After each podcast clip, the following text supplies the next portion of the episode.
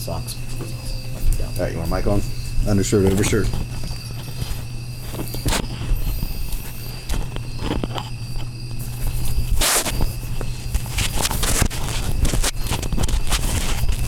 Can you check to see if it uh it's not gonna like Explode. nah the gain's not gonna be too high and start peaking or anything, does it? Is there a way to check that? We can monitor it. That bottom bar. I mean you, I mean you probably know he's better than I do. No, this is my first time Check, using this check setup. one, two, see how it's like right at the top. That's because there's two of them. Also the fan. You want to pull that drill Yeah, I'll, yeah, I'll turn it off. It'll actually help with the smoke. All right.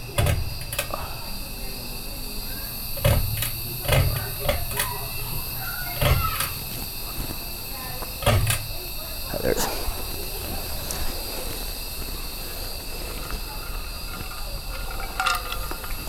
I need my drink in front of me. You don't mind, do you?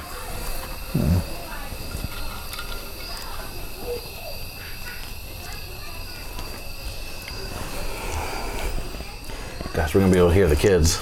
So much for quiet with the movie.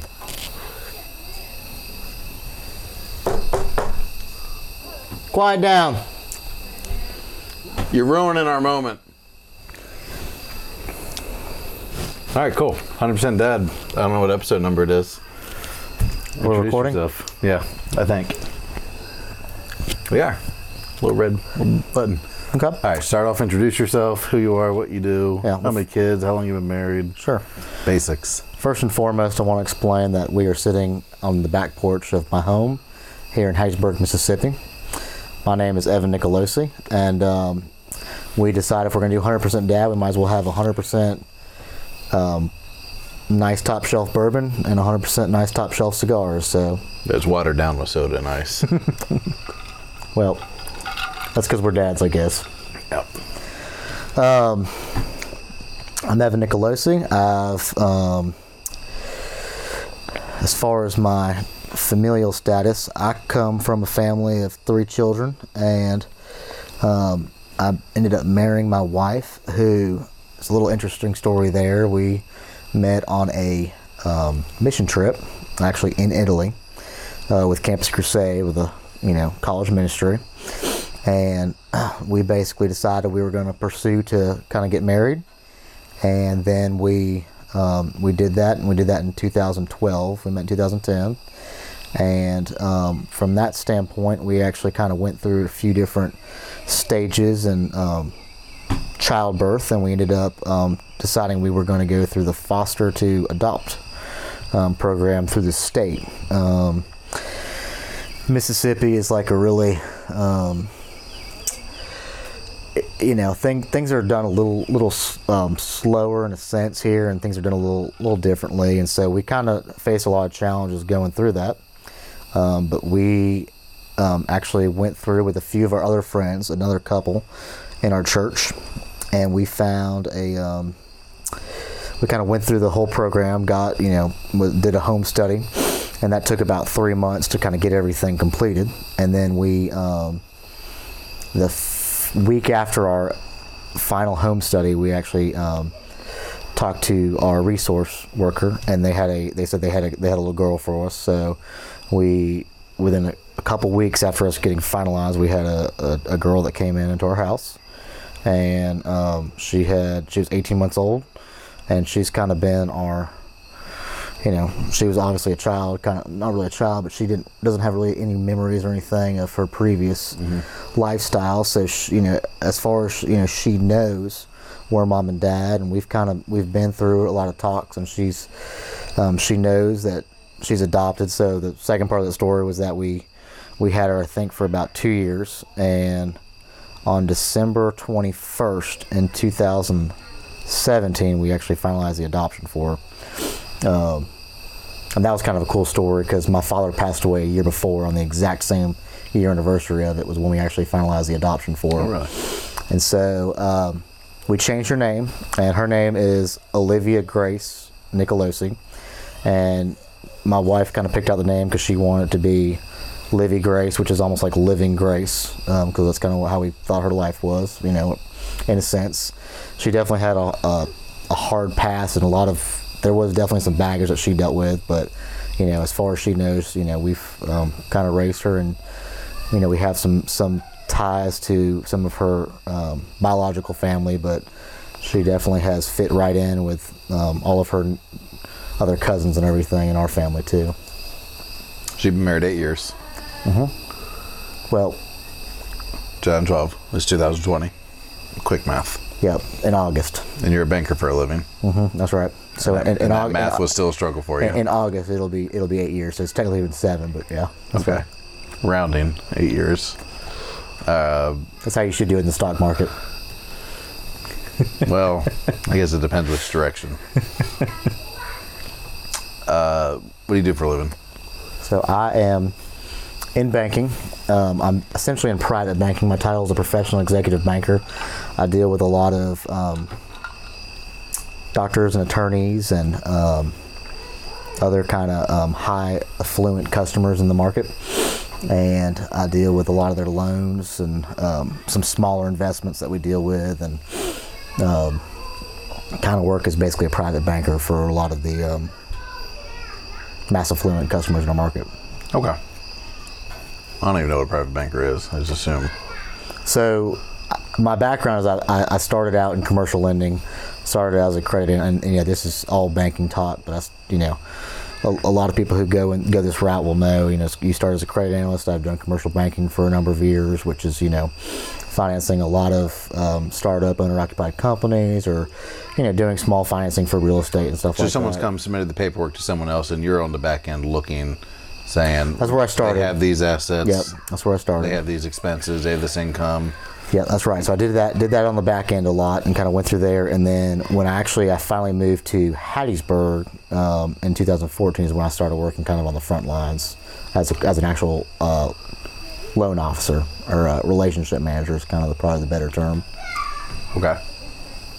How much of banking is uh just by the book? You're just kind of pushing it through, versus, you know, I feel like this is going to be a good deal, or you know, we'll make our money on it. Or this guy's going to pay. Or Yeah. This business is worth investing in. Yeah. So, you know, that's that's one of the reasons that a lot of commercial loan officers will start in the in the number side because to to be a to be kind of a commercial or professional banker or private banker, you have to really have good relational skills as well. Um, but you know, as FDIC and a lot of other standard practices continue to crack down and things change year by year, um, we have a lot of things that we have to kind of take into consideration. And so, I mean, we just um, you know, there, there's a, there's a lot of factors you have to take in. I mean, every time there's any type of obviously large influence, any type of depression in the economy, we got to take that into factor, and we got to you know play with the hands we're, we're give you know play with the, uh, the hand that we're given kind of thing. So you um, there's definitely a lot of standard practices that you have to buy, abide by. There's policy, but if you are if you do if you're in production like I am, you know, at the end of the day, your job is to produce and not to um, count beans. And so we, you know, it's, it's my job to make sure that if a deal makes sense, we have to find a way to make it to make Okay. it work. To finding maybe a different path to That's get right. it done. Mm-hmm. Okay. Interesting. You gonna do that the rest of your life? That's what your dad did, wasn't it? That was I my- he yep. something in banking. Yep, he I was. never knew what.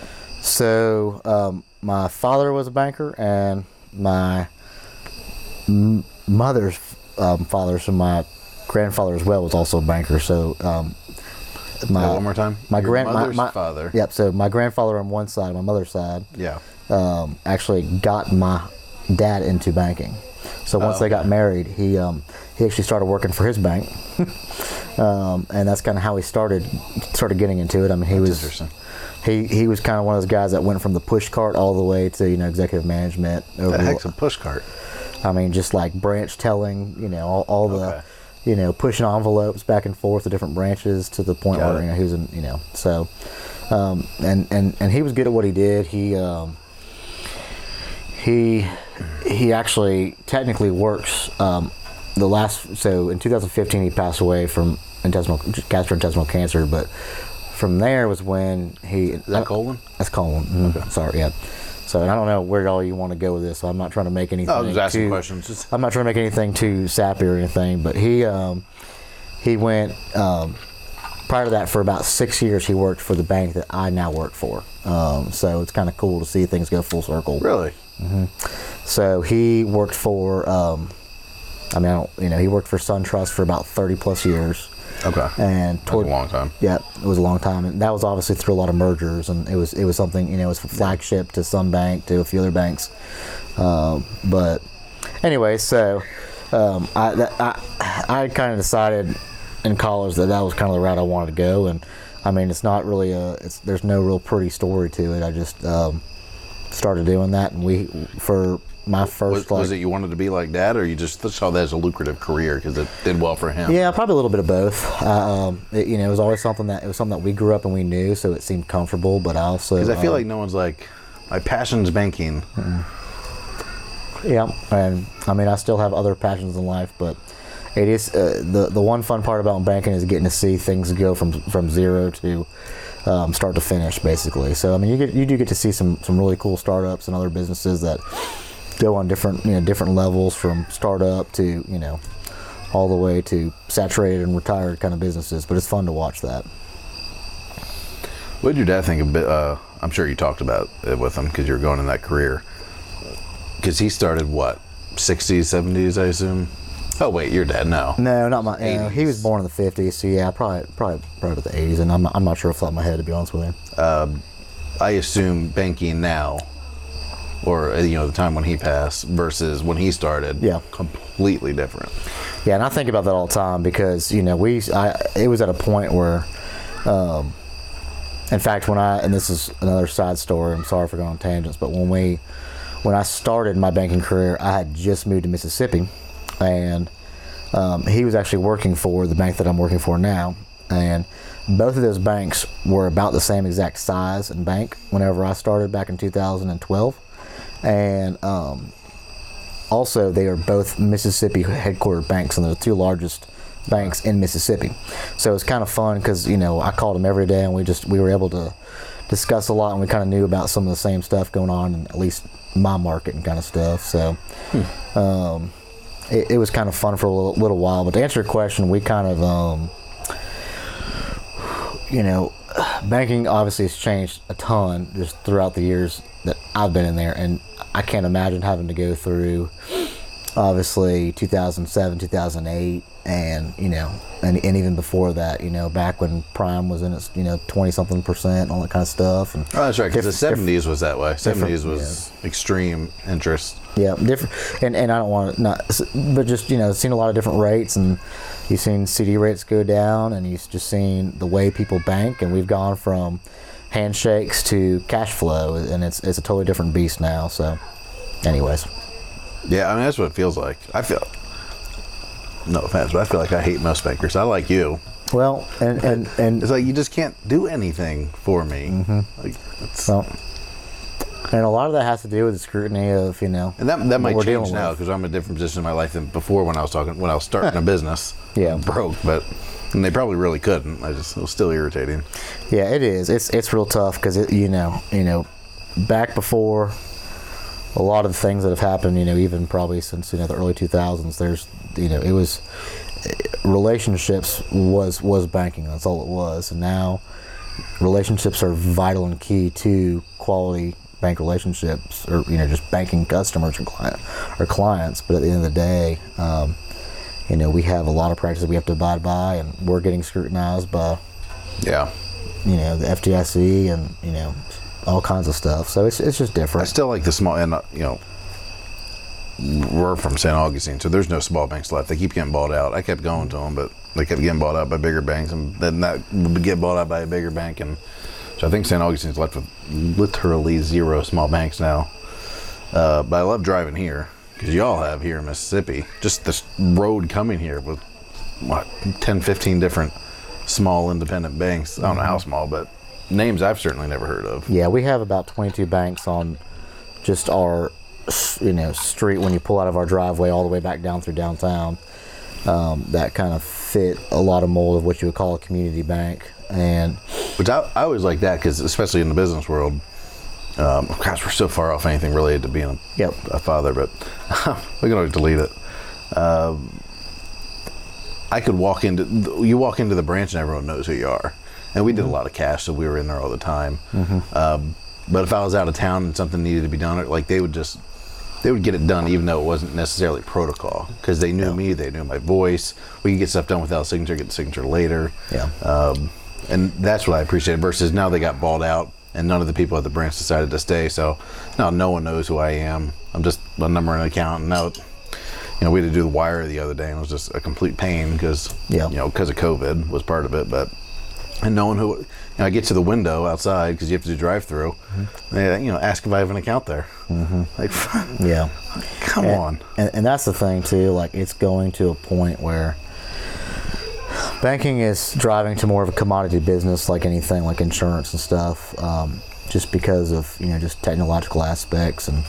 I mean, consumer banking is fully automated and almost online. I'm surprised it hasn't moved that there more.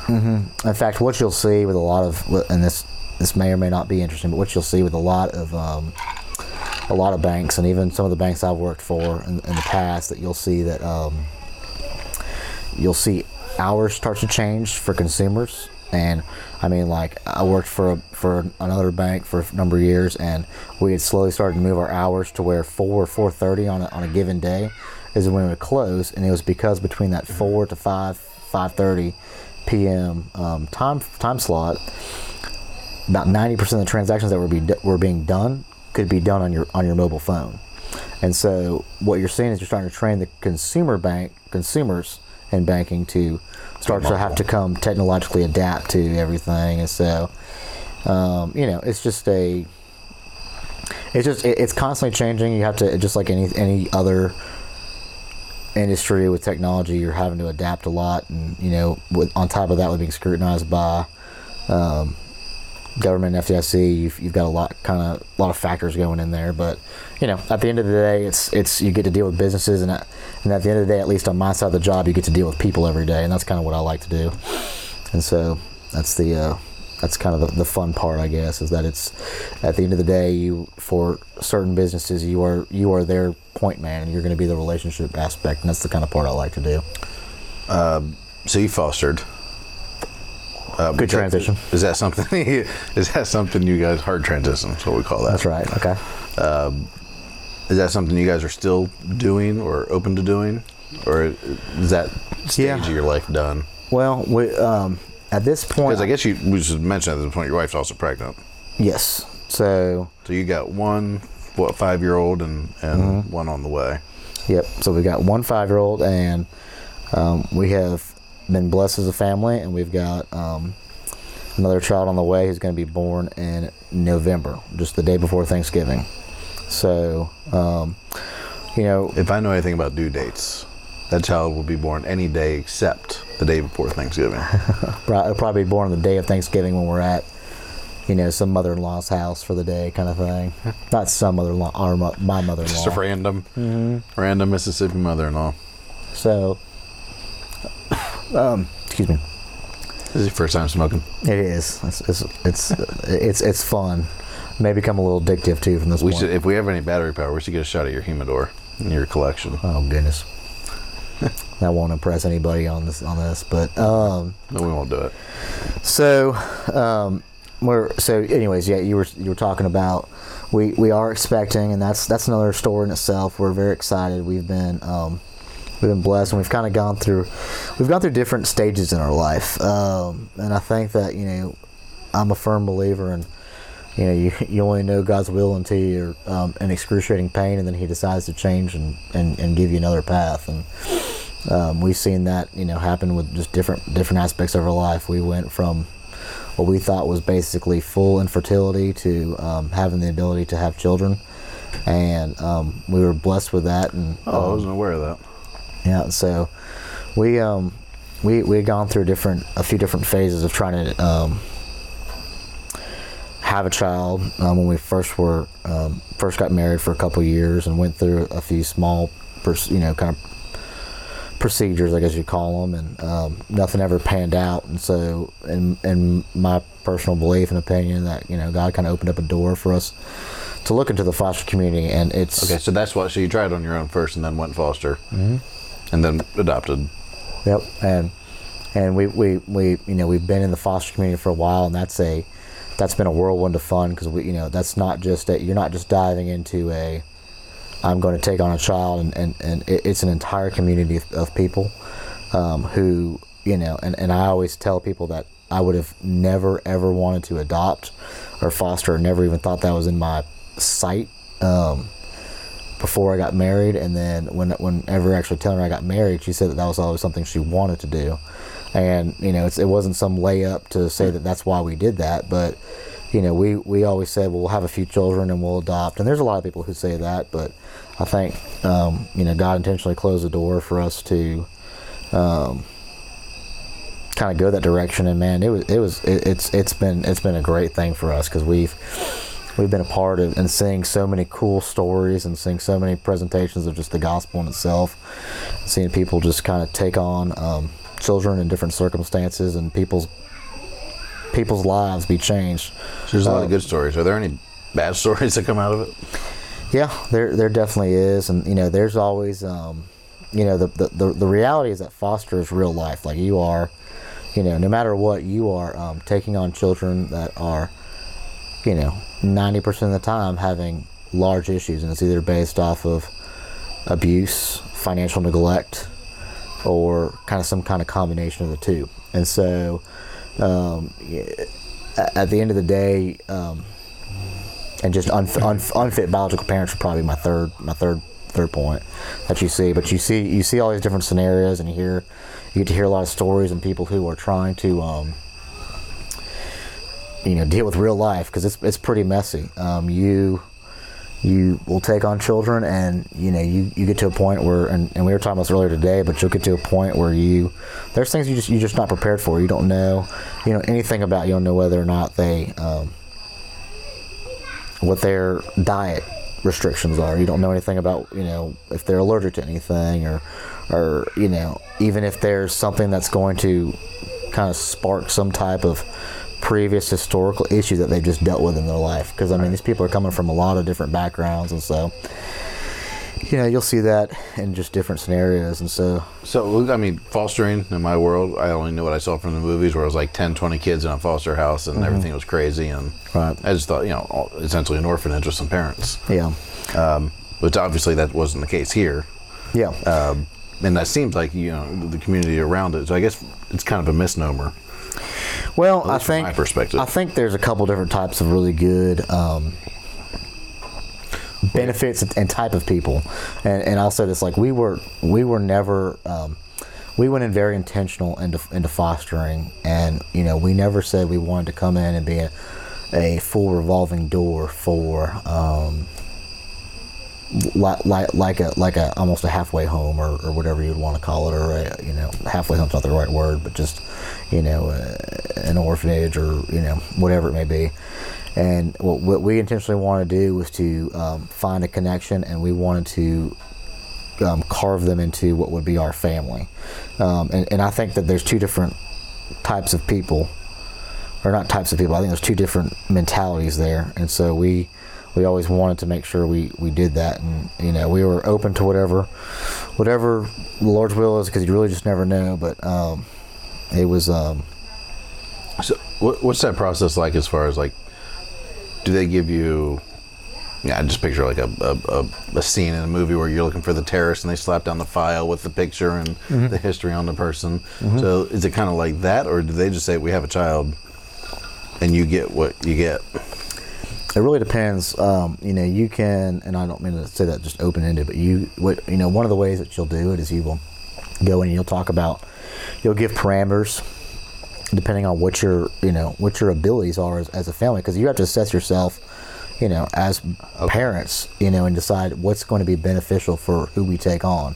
I mean, obviously, if you are brand new financially, you know, still securing your lifestyle, you're not going to want to take on four special needs childs that are all siblings that have a lot right. of baggage to them, and so you know you can you can kind of you, you definitely do kind of fit fit parameters and say this is kind of what we're looking for. And you know again this is like we're talking about in banking I mean this is a relational piece because you have to be really close with resource workers and, and that kind of thing and make sure that they understand what you what you're looking for and, and vice versa. Um, but at the end of the day it, it is tough because the whole fostering world has has a large um, a large hole in, in it, and that is the the actual personnel that work for that that company. I mean, there's people that are underpaid that are you know see things that you and I will never see in one day. We're, where we're you- talking social workers, I mm-hmm. assume. talking about the social workers or, or resource workers that you can call them, but these are people who like you know in one day they will tear children from a family. Mm-hmm. Take them, you know, strip what what a family would, you know, would cons- construct it as a biological family, and you know, within that same day, also see a whole new, you know, a whole new family that's being built, and it's it, you know, you're not that you're playing any type of superior, godlike whatever, but you you know, you're doing a lot of work, so it's it's Right. it's always been really tough. We we always said how how there was an issue with it because you know we had. I think we went with with our with with Livy Grace. We actually saw seven different resource workers in the time frame that it took for us to get her to adopt her, and every single time it was another issue, another concern, another just Is it because her? I assume that's also called a caseworker. Mm-hmm. So is that caseworker was always changing? that's right. Okay. It's high turnover. I mean, I, I've always heard because that's one of those careers where you spend a lot of money to get that degree, and you get the master's to make another two thousand dollars a year, and that costs you a fortune. And you top out in like high twenties, low thirties. Yeah. As far as an annual salary, and it just is a Yeah, that uh, horrible, horrible cost to get the job Yeah. compared to return. yeah, that's the social work is, And there's no climbing up in that field. No. it's, it's, you do it because you love it, but then it costs you a fortune to get into it, Mm-hmm. which is just it's a sad set of circumstances. that's right. Make this a happier talk. Okay, You should have brought some magic. could have. We didn't. It Doesn't translate to video as well. I never thought about that because you can pause and rewind and try and catch the sleight of hand. Sure. We, we can talk about magic, but that'll also be another long, interesting Oh, conversation. we're not going off on that tangent. Okay. I will go off on the cigar tangent of um, a true cigar connoisseur has a has a long ash and it keeps helps keep it has a purpose. It keeps the cigar cool. Yeah, keeps it cool. You've, you've done a very good job. I'm very So- impressed. Well, let's see yours. Yeah, my um, I'm a firm believer in size doesn't matter. Um, It, but it affects the performance of a cigar. Your cigar is going to run hot there, which is going to make it a more bitter tobacco taste. But that's I'm true. not here to judge you. I'm just telling you what you're doing wrong. Okay. So a true cigar connoisseur has holes in his shirt and shorts, and Yeah, um, I won't do that to you. I'll, I'll tap this off here in a second. I genuinely appreciate that. yeah. Uh, you're also supposed to toast your cigar before, which you did, before you light it. That's what I was always told. I like the V cut. You told me I was a sissy for the V cut. You can do whatever your heart desires. Apparently not, because you gave me a hard time for it. um, so you had two little boys as well, We did. and so that was a foster scenario where they went back with their family, I assume. They went back into the system. There's a, and you hear about these stories all the time. Um, so we had a two boys for a little while that stayed with us for a little under a year, and when we got them, they were biological brothers. Um, and the the best way to kind of discuss what took place is these were boys with a. Oh, you're fine. You, oh, you're good. So, On, you, on my way to tap it, well, I'm, I'm but it went on the hardwood. I'm sure you'll. I'm sure you'll edit this to, to fit your to fit your uh, setup. But yeah, I'm glad I'm glad you told me about how your ash was much more manlier than mine. It's supposed to fall off naturally. I, I did not intend for it to happen, though, especially during this part of the story. No, that's fine. So, um, anyways, I'm assuming you always want to give you background of how these things transpired than just saying we had two boys. But we got, we had, um, you know, we we had, we were op- you know opening to foster for a while and. Um, kind of the way things work. We just we hadn't had a child in a long time, and they came to us, and we had never really said we wanted a sibling set. We always wanted to try to take one project on a time, but um, they they came with us and they were two great little boys. Um, one of them was was um, the older one was development delayed, and so we learned a lot about you know what it looks like to deal with people who are um, you know children who have a lot of you know special attention that needs to be put on them and how they are learning in the classroom and different types of classroom settings. And um, so it, it was a, it was a great experience but um, at the end of the day they did have a lot of baggage. Um, and so there was um, you know they there was a lot of biological um, familial people and, and and things that were going on that made them you know kind of get put back into the system so it kind of breaks your heart in some some senses but When you the- say get put back in the system, what does that mean? biological parents kind of were um, fighting to get things back and they Okay. were they were kind of taken back in a sense and you know we they went back with biological family.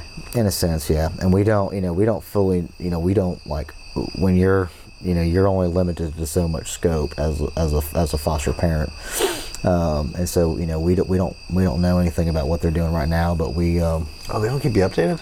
The social worker. no that's that's a that's kind of a um, that's kind of a matter of privacy um, so Well, so I get maybe not knowing names and addresses and things like that, but an overall sense of things are going well. Yeah Just And- because. Yeah, and we, and, and- we have. We've talked to them, and we know we know that they're doing good. But there's, um, you know, I, I think that the the bigger lesson you learn from that is that um, you don't know how much you get to be a part of people's stories sometimes, and it's just like friendships and relationships in life that you know you just do what you can at the time, and you know hope that it you know makes an Yeah. effect for their for their life later. So So if that plays out to where maybe things turn south again, would you be like the first they called, or does it just kind of start all over again, or do you even know? well, that's fun. What a bummer. Uh, so did so you? do you want me to talk about magic again, or is that what you wanted to go to, or? I'm, I'm just Yeah, joking. I was setting up like the best question in the world. Now you've distracted me. I'll give you a second. Damn. You can think of your own questions as well. Uh, did you tell me? You kind of roundabout answered it because I was going to ask if you guys were willing to foster again, or if you're kind of if you're keeping it two, are you going to try again uh, for another of your own, or Yeah, I, I mean, I don't think we, we we don't we don't try to control our own. Like I know this sounds this seems like a cliche and cheesy answer, but like this is this is the mentality we've had to have as a family. Like we don't we we've been through enough in life with taking on children that aren't ours and seeing the effects of biological children and seeing kids that were in our home that have been taken away. I think we we don't we don't condone ourselves as like the the full creator of the planet story. And I know that seems cheesy, but that's just kind of where we stand, and we're kind of one day at a time. And right now, we're thankful that we we've, we've been given the gift of having our child, and we're gonna, um, you know, ultimately what we have to focus on for for us as a family is to make sure that, you know, this this new baby, which is going to be a girl, is going to be, you know, um, brought into the right, you know, the right setting and um, be loved, and that's that's kind of what we focus on. and for people who aren't from Mississippi, you said brought into the right setting, Yeah. not brine. Right, Right. You don't salt the baby. right, and uh, we also have a peck of peaches. You got a halfback. That's right. It's about five gallons. That's right. Which I don't think that that's not a Mississippi thing. This is the first time I've ever heard it, according to Ryan, the homeschool teacher. So, fostering is fostering intended to be an in between to get back to parents, or is fostering intended to be find a home for adoption? So the number one rule in fostering is that um, the intention is always reunification with the biological parents. Okay. and if you are on that side, it makes perfect sense. This is a this is a time period where a parent may or may not be off their game. There, you know, there needs to be second, third aspects of grace for them, and so they can have the opportunity to. Um, they may not be deemed fit parents at the point, and they need to work on some things. And Um, fostering is essentially a time where you basically bring in a child and you don't know what the next day will hold. That's why it's not a plan that's fit for your own carving or own control, but it's Okay. it's all in the eyes of what what kind of what takes place next. Now, in the same sense, we always wanted to foster to adopt, so we we did it through that through that kind of process with more of a mindset of you know we want these to be our children, but you know uh, that's that was just kind of one of our personal mindsets that we had. That makes sense. By the way, you should have a nice long pool about every minute. And that'll keep it well lit Gotcha. and not overheated. Okay, And it won't go out on you. I appreciate you teaching me about all this stuff. Every once in a while, I like to throw in a nugget. Yeah, good deal. Because I double puffed, and I'm like, someone at their thing is going to think I don't know how to smoke a cigar. I just want to make sure it'd been a while. I just want to make sure it hadn't gone out. So I did a little double, double toke on it. Well, if cigar aficionado, cigar aficionado hashtags us and has some issues, we'll uh, you can address that in your own sense. Okay. Listen, I learned from a complete stranger, so it's true. Some guy took me to cigar school. Some random person, and I believed everything he said. And I went to Ybor City. Was I guess that was a blast. 200 yeah oh my it was so much fun i actually learned so uh, coffee con leche uh, i always thought coffee would taste terrible with a cigar and it is absolutely amazing Coffee plays a large aspect. a actually that's what we should have been doing actually i like that a hundred times better than i do uh, whiskey or or beer with a cigar A coffee flavored cigar or coffee itself. no uh, so a cigar a cigar with a coffee, coffee, yeah, uh, I, haven't, I haven't done it with black coffee but coffee con leche so really milky coffee. We could have pulled out our espresso machine and gotten you that, but you know, i didn't think about it I was just trying to play. I was one, trying to get the camera one one vice one vice at a time for your audience here in social media world. I have an extreme ADD, so this is what it is. I refuse to I think change. I think you're doing a great job. Uh, I will have to get better. One of these days, I'll learn how to do an interview properly and like actually have structure to these things. But for now, I just don't however the hell I want. Well, I think there's a sense of um, good thought process behind that because open format brings out the most authentic type of um, conversation. I like to think so. Uh, eight years. So there's two big time Rounded. frames for fighting in a marriage, Okay. like the hardest times of your marriage. Seven years is one of them. Okay. You guys said that? Or you're, I mean, it's Well, like, we've, we've hit seven years. Are you asking if we've? I, Uh, well, obviously you've hit seven years. We've Okay. covered that aspect. Okay. So have you guys hit that that stage of your relationship where it's been, you know, I don't think this is gonna work anymore, or just a massive fights, or or probably a longer stretch of period where there's been struggle. yeah, I think that we. Um, um, but I guess by definition, if seven years is it, then we've definitely. Well, that, um, that's like an average. Ryan and. I do it like every two years. right. Okay. Because we're overachievers. Well, I'm, I'm, I'm, I'm glad to hear that someone else is in that ballpark. So no, but we, um, no, I don't think we we've uh, never pulled out any divorce papers. Just I guess if you're trying to play from one extreme to the other, but we definitely um, we've been through a lot of different types of life together. You know, we've seen birth, we've seen almost death in a sense because you know of, of seeing people leaving our family and all that kind of stuff. So, you know, there's been a lot of reasons, and we've and we struggled a lot with um, trying to put on a family. But you know, I don't, and that's not a sad story or sob story. I think everything is placed in there for a reason. But you know, we've and I would think the way it's going, it almost bonds you even more. yeah, it does. And it, um, you know, I mean, I think that we've, um, you know, if you have um, two and a half children and a, a white picket fence, that that's a great blessing. And you know, there's there's obviously different other things that you're working through with your life, but I think that we've been fortunate enough to kind of had to mold our lifestyle to understand, you know, what it means to be a family, and that's been really important to us. So, I mean, I, I, to answer your question, I don't think that we've I don't think we've seen a, you know, f- fights in the way that make you like, you know, question your um, like status, marital status or anything. But I definitely think that you know, there's moments where you learn that this is this is what something we're gonna have to learn to grow through, and you just kind of have to buckle down and kind of work through it. You're very go with the flow, aren't you? I am. You said because I like to have everything flow. Like I know path. I don't mind changing it, and I do all the time.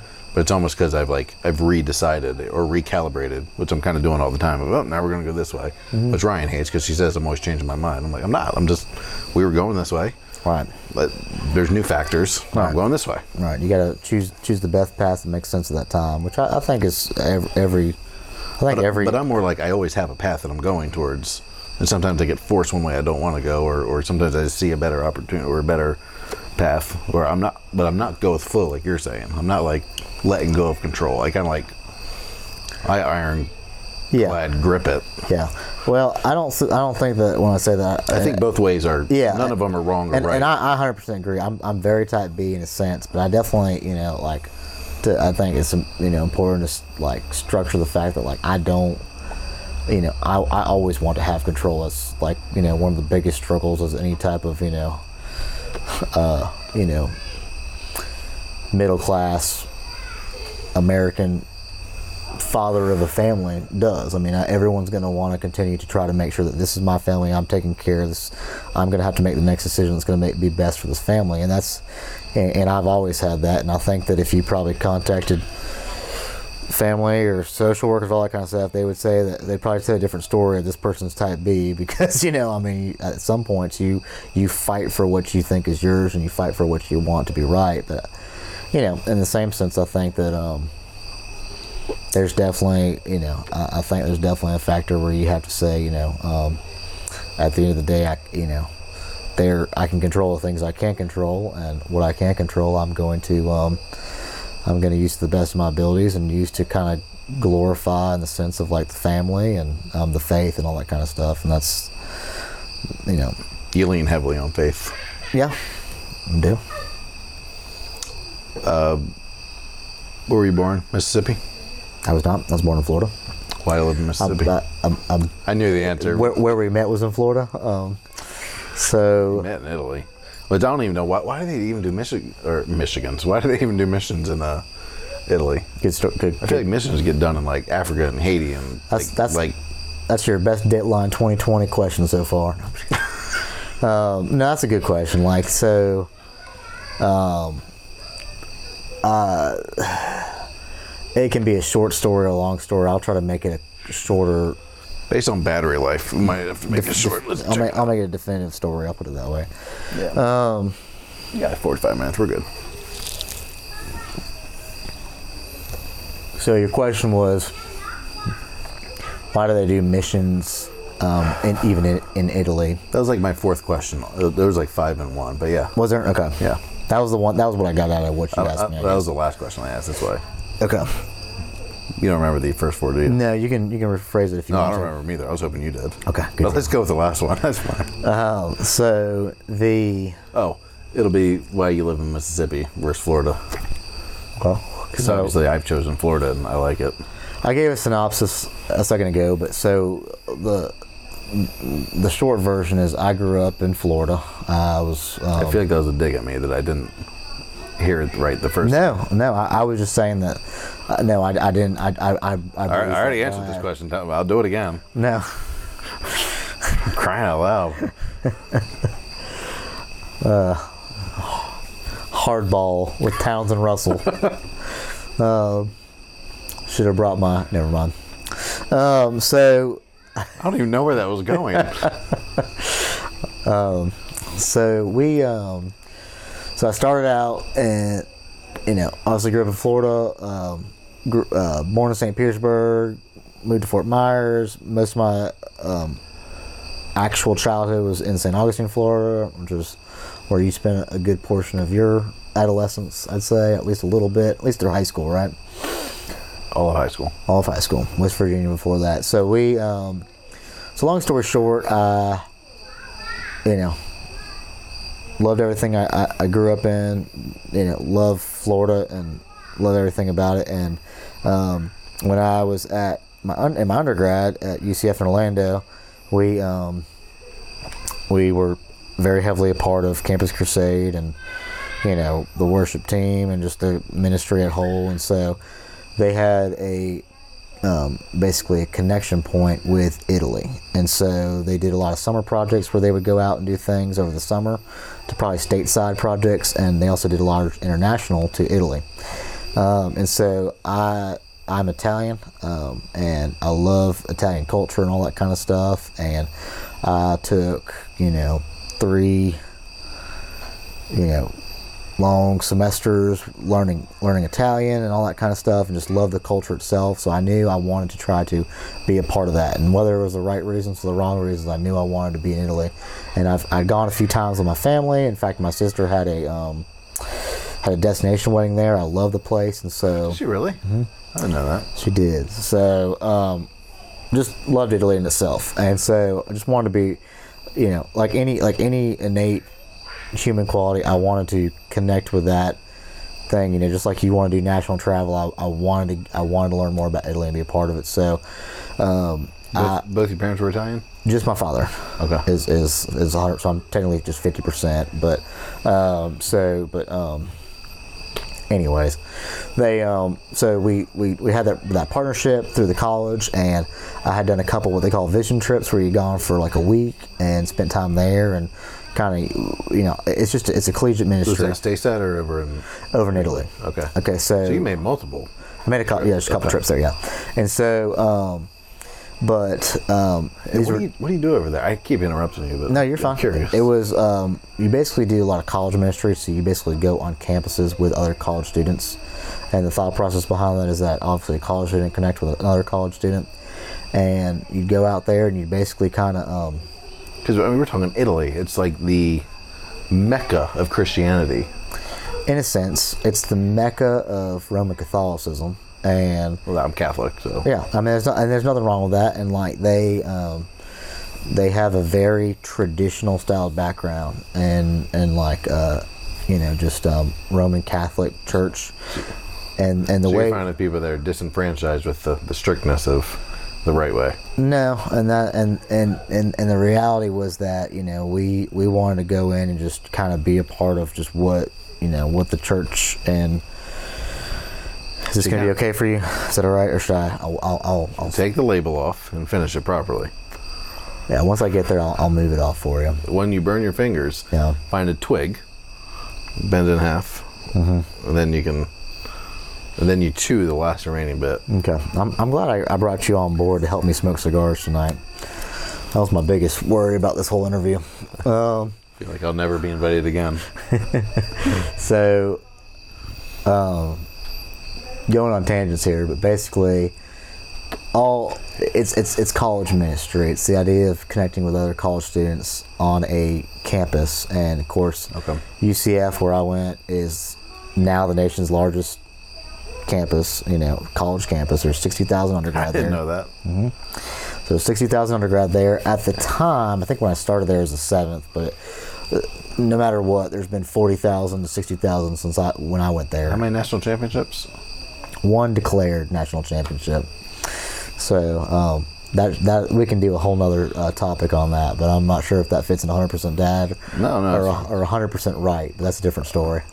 Um, so we, uh, anyways, we keep getting me off on these tangents, man. I love it. All right, so you go to Italy. You're doing mission work. Yeah, Uh, and, and you and- ran into and, and, and, into- and here and to answer what you kind of started, just because I want to do it real clear, like in, in ministry, I mean, you know, in, in a ministry aspect of that, it's not to go in and teach someone what you think the church is. The idea you're not finding non-Christians and trying to convert. No. You're going to college campuses. here, here's the like the thought process is in like even even in like Rome like uh, uh, such such a large traditional like lot of um, history with someone like Italy. You know, we always joked and said that the the the church in the sense of Italy, because we all know I mean, in different parts of the Roman Catholic Church in Italy that the strengths and the weaknesses, and I think there's a lot of um, parts of that that make you make them very vulnerable. And like we always joke that in Italy, the um, it was almost like talk uh, the church is like talking about their mother, where they could talk about it in a bad You sense, can't. but you can't talk about it. Yeah. So you know there's some sensitivity issues, but at the end of the day, you're just wanting to kind of overreach that and talk more about more um, personal, you know, spiritual, intimate conversations, which is which Okay. is what you go over and do. So, anyways, um, I just wanted to put that. Punch, I wanted to punch that you in ever been there. to Jerusalem? Huh? You ever been to Jerusalem? I have. Israel? Mm-hmm. That'd be really cool to do. Would it be? It was very very cool. Would you take kids there? Mm-hmm. Now, current Yep. environment. And when I went there, when I actually went there, I was a kid. I was in fifth grade, and I could hear, and you know, even when we were in Petra, I could hear bombs being put off in, Oh, you know, distant distant miles, and a few miles away. But anyways, Because that's the real mecca of Christianity. I want to make sure that got said. I don't actually think Italy no, Italy was. Uh, that, a stronghold for the Catholic right. Church. You're, you're, when you say Mecca, that's I where Jesus Catholic. Christ was born. Yeah, I, I get that. I got you. um, but anyway, so I wanted to go there. I loved I love Italy. I have a passion for Italy. If you have a passion for something and you can coincide it with something that you're strong strongly opinionated about, it makes a lot of sense to do it. So that's what I did. And when I went when I chose to go there for a summer project, which is a six week project, I decided to go when University of Central Florida UCF decided to stop partnering with there with them in, in at least a sense of a short term time frame. So when I went there, um, I actually it was myself and 35 Mississippi State University of Mississippi State or Mississippi Okay. State University um, college students. How'd you make that happen? I forced I forced it upon them. I, I made a lot of phone calls and tried to. So you went to your UCF people and were like, find me a way, find me another Yeah. I was like, I want, I want to go on this trip and I want to be a part of it. So I, I did. So the joke was that I went there to lear- work on my Italian and came back with a, str- a strong Southern drawl. so they, uh, it was, um, and I'm assuming that's how you met your, your wife. that's what that's and that's where T- Taylor was there and and and, and met her there and um, you know intentionally kept going from there to pursue marriage. I don't think we ever started dating with the idea of just casually dating because when you're 700 something miles away, you make sure it's pretty intentional. So we were doing things off Skype for a little bit and made a few trips, and then we um, we kind of made it happen. So wow, so I didn't even think about that. Mm-hmm. long distance at the start. So um, we um, So at one point, did you guys get to the same state? um, Were you long distance and then got married, or did you move to Mississippi? No, I, I actually right after I graduated in, in my with my MBA with my graduate degree, they um, we knew it was going to either be Florida or Mississippi, and Taylor was in oc- trying to apply for occupational therapy school at the time. And so one of them, it was University of St. Augustine. She was a part of in Florida, and the other one was in Jackson, Mississippi, which is called UMMC, which is a sub you know a sub sub medical college of um, Ole Miss, and so she ended up there just with the way everything worked out. The And Mississippi then- one. Yep, the Mississippi one. So I would fly up every couple weekends, interview with banks, and try to find a job, and then we ended up. Um, Expensive date.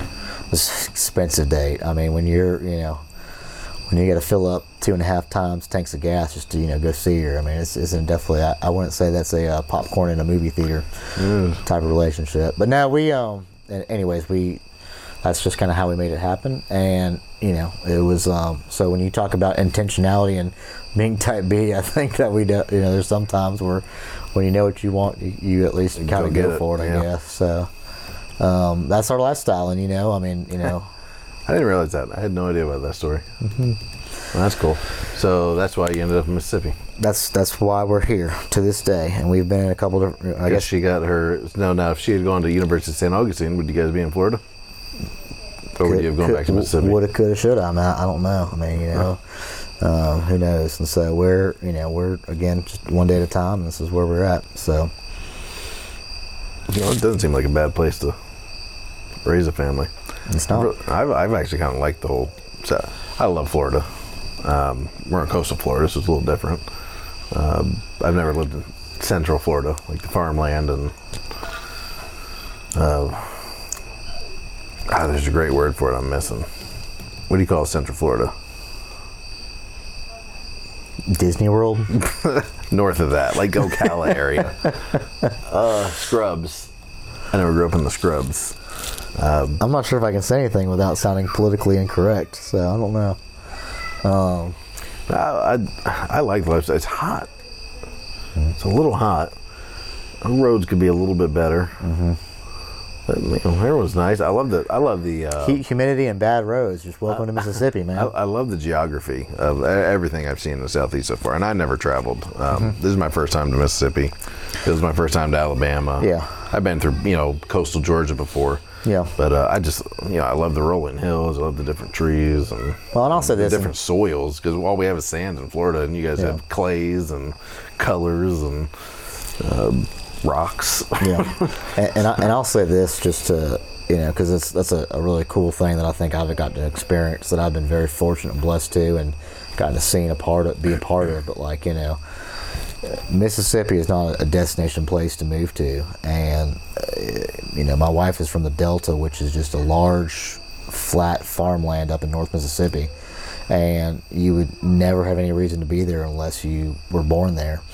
In fact, they're you know at a large decline in population up there. But at the end of the day, one of the things that you learn is you know this is Mississippi is the hospitality state, and one of the things that make people come here and never leave is just because of you learn you meet people that care more about relationship than anything else. And there's a um, there's something to be said about that because when you realize that life isn't about just what your own personal agenda is and what you think needs to be your right. And you realize that you know there's a lot there's a lot of selfless people here that really made made me open to kind of a whole new type of mentality. Um, and so I was I was happy to get to see that and at least be a part of it. I don't think I'm anywhere near any of those people but I think there's um there's something to be said for meeting people who you know are going to take you in no matter what you are who you are or how you look and you know they they just love you to because you're you and there's there's something cool I've that. always heard a, a Georgia boy was telling me this that there's um you got your front front porch friends and you got your back porch friends.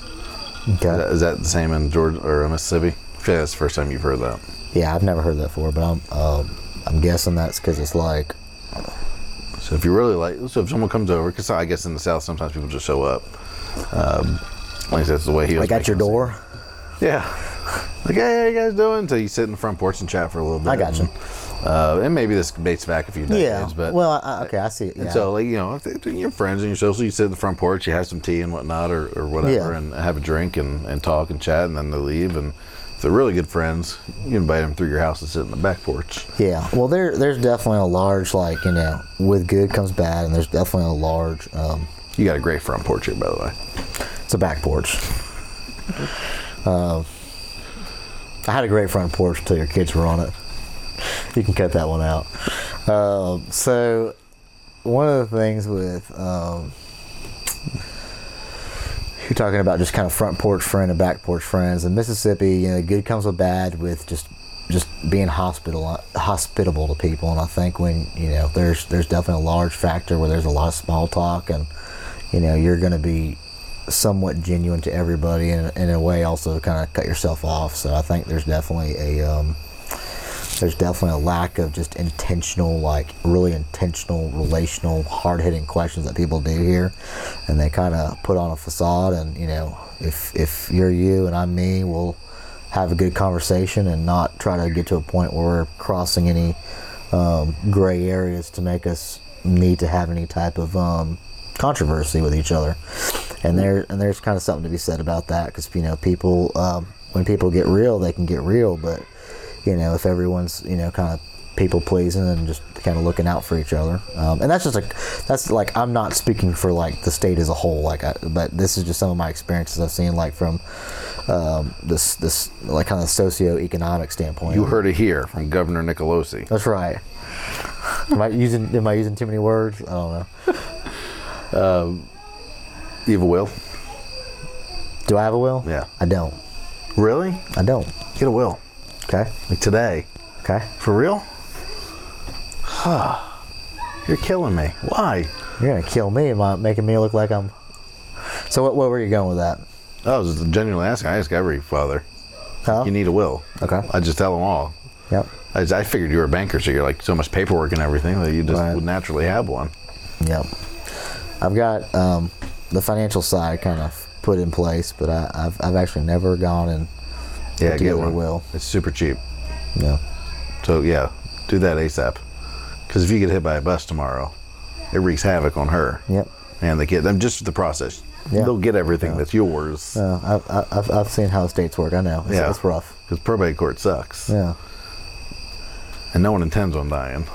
that's that's part of the business. My risk management. goodness. Why don't you have one? I'm genuinely curious because you know it.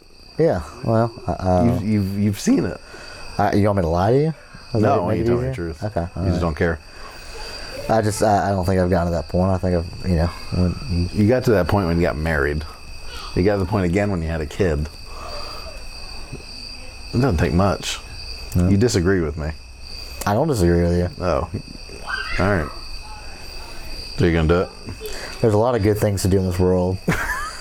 uh, but Gosh, I so 100% believe. Oh, that's a nice line I'll use. Every father needs to have one. okay. Like 100%. Just that's good taking care of your family. If you die, whether you like it or not, just get hit by a bus. Okay, five five minutes. I think we've come to a good wrap, anyways. No, I want you to get a will. I'm about to put it together for you. It can be super easy one. Life insurance. You got life insurance? Are you just saying that now? I'm not. Okay, good. so what are other things? You're a banker. Oh, here's one. We'll, we'll drag controversy into. So I'm, It's what I'm looking forward to. yeah. So I don't like that at all. You're a banker, so that's how banks make their money, is by people borrowing. Um, and risk management. Yeah. So I've always been like super, uh, not fond of credit cards and No. taking on loans. And I mean, we got a mortgage to get the house and things like that. Um, you know, we just try to pay it off as quick as possible. Um, I guess where do you sit on that fence? Are you like keep your credit score up, stay in debt, like have payments on things? Are you more um, live conservative, build up cash, or somewhere in between? I think it depends. I think um, I think there are things in this life that are you know um, my my textbook answer and my my honest answer is that you know I'm a firm believer in Ramsey and you know and, and having no debt. I'm also a firm believer in you know making sure that you play by in a sense societal rules and making sure that you have um, the ability to borrow if things come to a point where you need to. Um, so, you know, if you know some some people are fortunate and, and, and work really hard and have the ability to um, build enough cash and, and work in kind of a good progressive mo you know, in a style in their in their life, and be able to um, live in a cash, good, stable um, lifestyle. But I think that there's you know people who like to take risks who want to drive economic forces and start up businesses. And at the end of the day, you have to put in what you're going to try to put out. And so sometimes it takes on that it's going to take on the factor of wanting to make sure you um, have the ability to have other people that believe in you and make sure that you have a plan and have an understanding and that's where you, that's when you borrow. I don't think you borrow in a sense um, from a bank if you you know need to just go shoe shopping and want to have a 20% APR credit card from J.C. Penney's because you need the latest fashion. I, I you know I think that that's a lot of people try to put those two types of things in the same same um, thing because they say debt is bad. And I So don't you, don't like a defeat lifestyle. I don't like a, a what? You don't like that defeat lifestyle. No, hundred percent not. No, I don't think that you need to be overtaken by debt. And I mean, you know, of course, credit card companies um, make a profit off of you know the vulnerable, and I, I don't think that shark lending is like something that you know any um, person that has a type of moral conscience believes. But I do think that like you know when it comes to like actually making dreams come true, there are people that aren't blessed with you know trust funds, and there are people that aren't blessed with um, you know the ability to have people that back them and a family to allow them to do the things that they want to do. And you know you can understand from someone who's kind of been an entrepreneur. I deal with entrepreneurs all day long and i see people who want to make something happen that they know that they can make happen they believe in it. And if if that's the case then you know you're going to have to get backing. And just because whether that's you know at the end of the day if you are if you have just gotten married mm-hmm. and you just got your first job maybe a year or so before that unless you have some sort of outside outside influence you know you don't have a lot of money to work with Now you have the ability to budget and make sure that you work hard and make things make sense and, and, and check things, fact check things on every you know on a monthly basis and and live a life. But um, you know, I think that there's definitely you know parts parts where you're going to have to borrow. I mean, I, th- I don't think a mortgage is a wrong thing to do. Um, you know, I think you know, and I think you know Ramsey would, would speak in that and all of his books and um, pieces and and do I think that you want to pay it off as quick as you can and, and live a happy life? Yes, and be debt free. Um, but I think that sometimes life doesn't work in, in a sense in that. I mean, you know, like like you said, if you if you went and you had a large traumatic injury and something took place and you know you had to go on disability and you know things happen. I mean, people just can't plan for things in life, and so. Um, I don't know if that's that's kind of a long-winded way of saying. It. I'm not sure that really answers your question, but I definitely think that you know, credit card debt and being being slave to credit is not what you want to do. You don't live to make your minimum monthly payment. And that's what 99% of people are doing. Yeah, It's a very yeah. small portion that are going in for just genuine business ed to expand their business. I actually don't think you should borrow money to start a business. I think that's actually colossally stupid, which we didn't. And we also didn't have a trust fund or a family backing of anybody. We just had to do it on our Sure. own, and we did it. Uh, we just had to start small and grow slow. It was sucked, um, but it paid off. Um, Yeah, and I think that's good. I think that that that's that's that's a like that's a, that's a there's a there's a noble side to that. I mean, you don't you don't have to um, you know just say you're going to pledge something you don't have and be indebted for 20 years to, to get something that you want that you think is right. I mean, that's that's that's not a good way to look at it. But I do think that you know. Um, in a sense, I think that you know there's there's bad to everything. I mean, attorneys are liars and bankers are um, robbers, and you know um, consultants are just frauds and, and all that kind of stuff. I mean, there's there's going to be bad to everything, but at the end of the day, because you're you're talking about banking in general, banking is going to find a way to make people's dreams come true. And and, and as cheesy as it sounds, like a Disney reference, like people want things for good. You know, like people want to find find ways to make their dreams come true, mm-hmm. and sometimes that is going to result in you know having to borrow and you know not just borrow but get backing and quantifiably accurate backing not like handshakes like we talked about earlier but like you know you have projections and this makes sense. And there, there's a whole science that goes behind it. So i don't think there's you know i don't think in the sense of like businesses that you know that and and and, and even even some things that people do. I mean I, you know I, I would never stray or say that you know a young married couple who you know is making you know fifty thousand dollars a year needs to you know doesn't you know they don't need to go in and not buy a home because I, I I personally think that it makes sense to build equity in a house and I think that if you put a thirty year out there and you work it's an hard and- asset that's growing in value and right yeah it no. locks in your cost of living. Right. Yeah. I mean, you're not.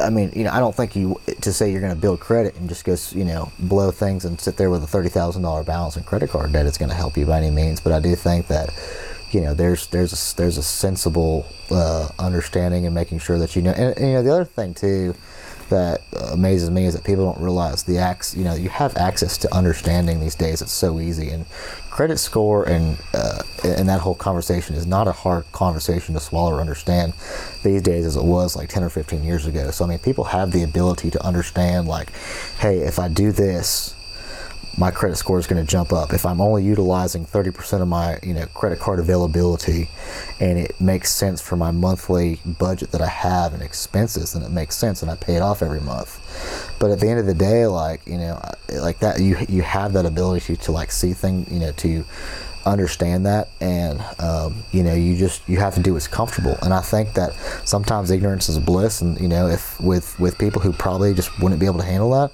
it's probably best just to stay away from that and use a debit card.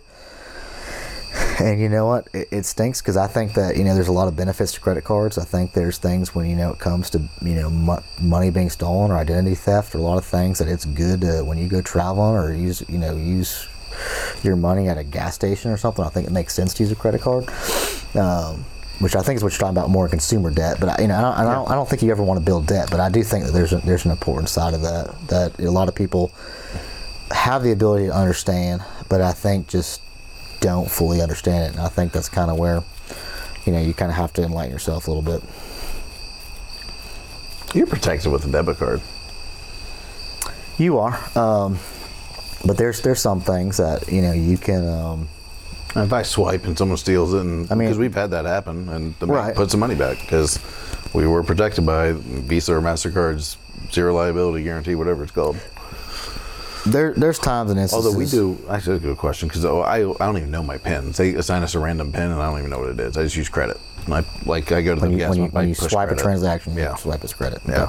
So I don't know if that puts us through that system or if it'll work the same if I enter a pin. I mean, like this is a small facet of banking that we're just talking about, but like you oh. know, Oh. that, this is like you know, all, all a bank, all a bank's you know inherited risk is you know again risk management and also fraud, and fraud is something that deals with technology, which is changing every day. So I mean, there's like there's all kinds of there's a lot of, there's a this is a this is a big conversation that kind of goes into it, but you know one of the one of the small points that you have to explain to people is that like a debit card is cold hard cash, and although that there's some you know there's some reserve and some ability for banks and, and things to be backed by it, at the end of the day, what you pull out of there is cash. It's, it's, it's you know, and so um, it just it just it just kind of it, it's circumstantial what you're doing and, and that kind of thing. But anyways, um, yeah, f- like you know, fraudulent activity is a whole another beast, and it's just something that you have to deal with. That's that's something that is one of the bank's main purposes is to make sure you know that people are being protected, and that's that's a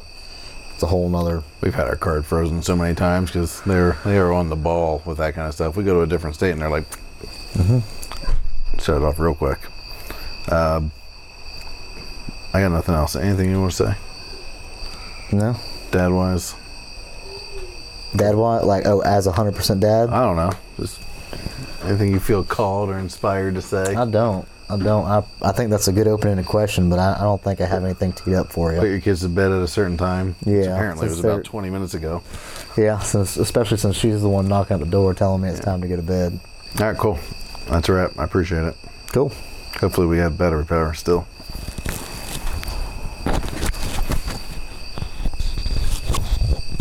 Says third, no, does not. 15 minutes.